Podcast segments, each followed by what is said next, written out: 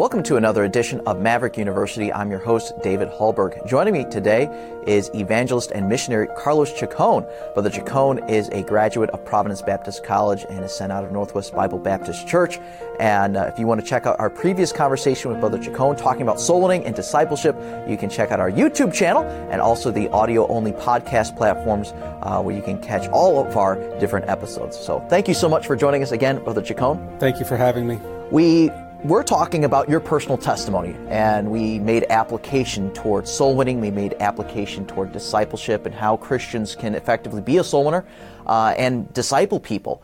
Um, and we basically ended your story with uh, you know joining the Christian school at Northwest Bible Baptist Church, um, and you had expressed a calling to preach.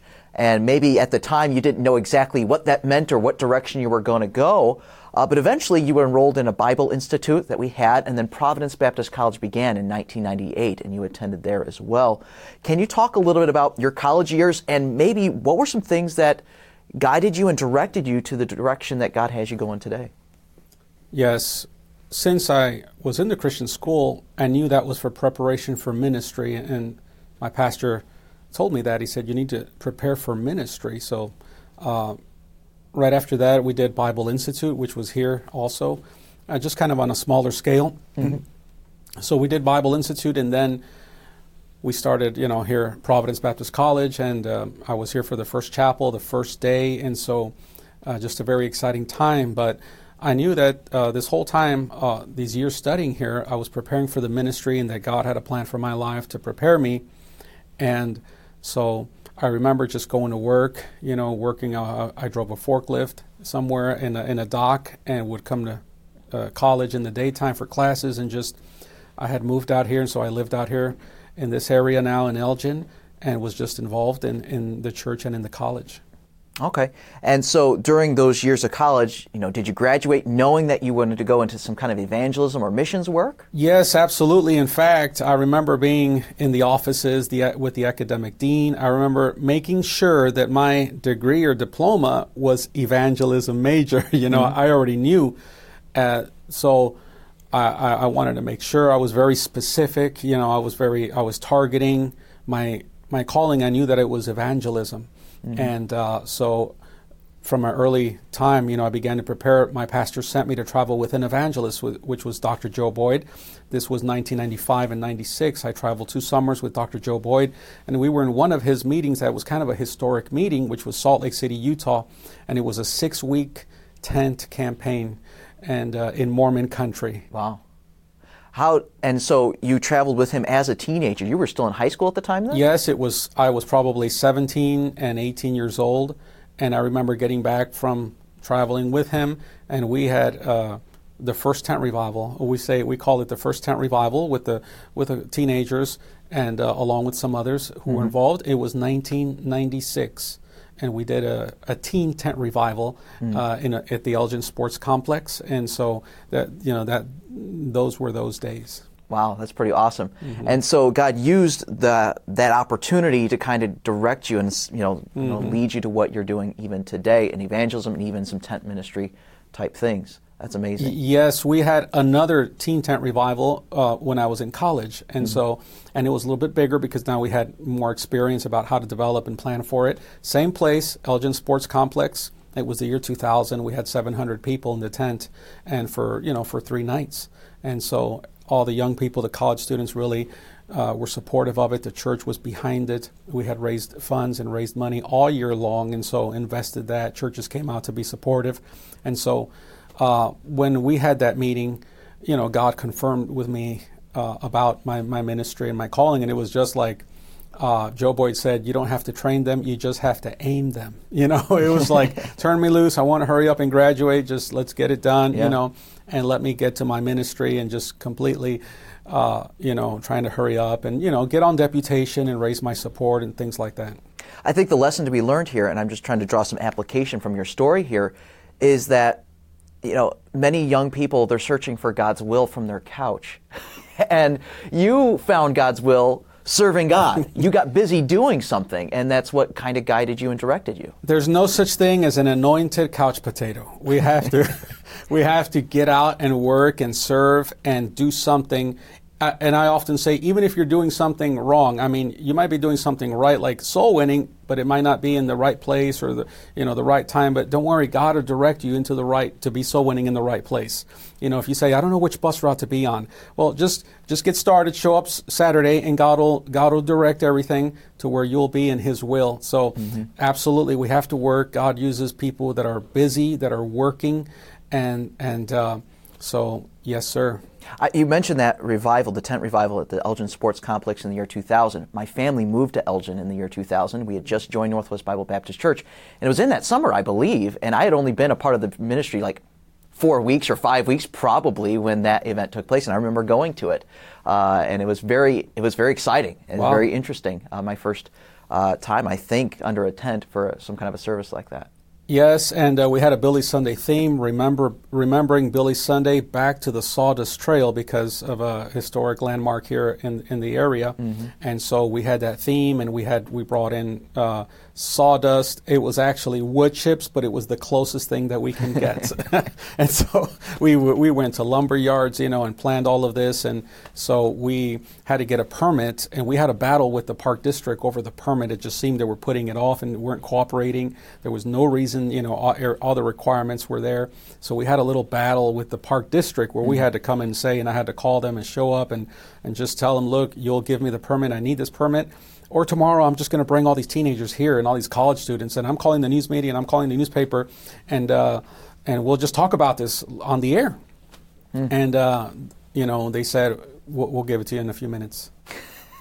so amazing. they gave us the permit for the tent ministry, you know, because that permit hindered our publicity. Yeah. You can't advertise until you have the permit. So once they gave us that, it was the green light to put the signs up everywhere and just all the enthusiasm, you know, and all the emotion of wow, they got a tent meeting going on. Yeah, that's pretty awesome. Yeah. So you uh, then uh, fast forward, you graduated from college and things like that, and you continue on with this idea of tent ministry evangelism with Brother Boyd, and you end up getting a couple of tents, one here in the United States and one in Mexico. Can you tell us a little bit about that? Yes, my pastor was definitely very instrumental in doing all of this, even before. Uh, even you know sending me off with Dr. Joe Boyd and so forth and guiding me. So Pastor Gomez uh, helped me get my first tent, and he bought me my first tent, and it was the tent that we had used at the sports complex. And so he helped me, you know, get started with some basic equipment and things that I need, trailers and things, or vehicles and van, and and just uh, get it all together, you know, just this this rig on the road, you know, and uh, so God put it all together, and so Pastor Gomez helped me to set all that up, and I went into Mexico and just started in small villages, smaller churches. There was a kind of a big question about what's an evangelist, what's an, what does an evangelist do, and it, there was confusion about it. I really wasn't sure how to explain it to them because this it, it, seemed to be a cultural thing in America where it's normal to have evangelists visit your church and preach a revival, but the Mexicans were not familiar with really? this. Really? Okay. They were not familiar with this, and so that was kind of a barrier. But it, it didn't matter. We still had good meetings. We still had you know revivals but my age, I was 24 years old, you know, just being a young man, that was something like, um, you know, people weren't sure about it. But then when they started seeing these tent meetings being filled with people, and we're talking about crowds of 200 and 300 people, and uh, their churches being helped, five day revivals, seven day revivals, it just, I, I was just so busy, absolutely, for the first six years of my ministry, doing nothing but tent. That's awesome. Mm-hmm. So I never even knew about that cultural difference where the idea of having an evangelist come in and preach a special meeting was kind of foreign mm-hmm. uh, to the to the people of Mexico. That's pretty interesting.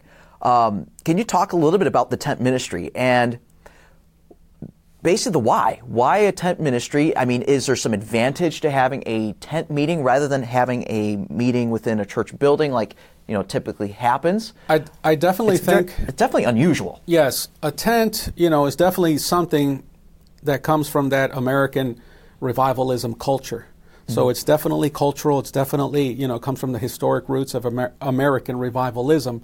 Um, so.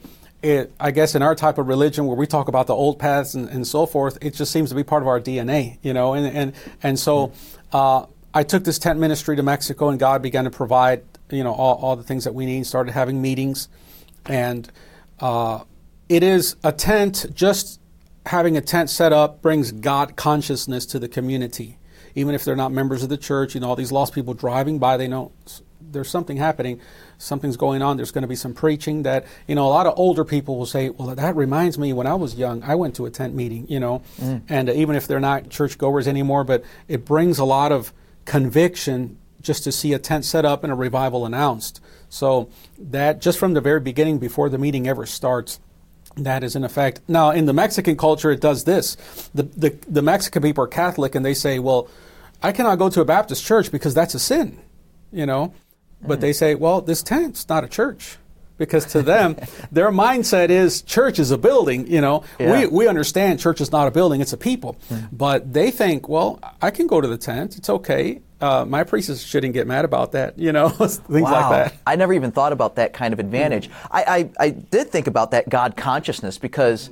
Uh, it, you're right about when we when I think old paths, old time religion. I think I think tabernacles. I think open air. I think tents. Uh, and that's kind of a part of our American culture. But yeah, for the Mexican people, that is a big issue, and it allows them a little caveat. Okay, well, I couldn't do that, but I could do this, and mm-hmm. they can hear the gospel where otherwise they probably wouldn't have. That's right. Wow. What are some of the conditions that, you know, you know, as an evangelist, you're traveling around the country, maybe a pastor calls you, wants you in for a meeting, and you, maybe the tent uh, meeting might be an option. What are some of the conditions that you try to have before you do some kind of a tent meeting and uh, with a pastor? I definitely uh, like to talk to the pastors and, and just kind of interview them and talk to them and say, see about this. First, they have to have a property. Do you have a property or a park that you can you can obtain? And I often ask them, are there houses near there? Are there houses around there? Because a lot of people say, oh, we got a property, you know, but maybe the houses are not near there. Maybe it could be industrial area We're just factories, mm-hmm. you know. So it's got to be in the midst of the people. So I tell them there has to be a property big enough. It's got to be close to the houses where we're going to invite people to come to the tent meeting. And I often will say, Do you have the men in your church that can come? Sometimes they say, Well, they all work. I've had that happen where they say, All my men are working, you know. So do you have the men who can come? Or we can set it up in the evening, you know, if they get off work and come, and we've done that a lot. Uh, how many men? It's got to be 10 to 15 men, you know, that okay. uh, just to make it just to make it, you know, easier for everyone and spend a couple, three or four hours mm-hmm. to set up the tent. So set tent setup is a lot of hard work, especially if you're down to a few handful of people.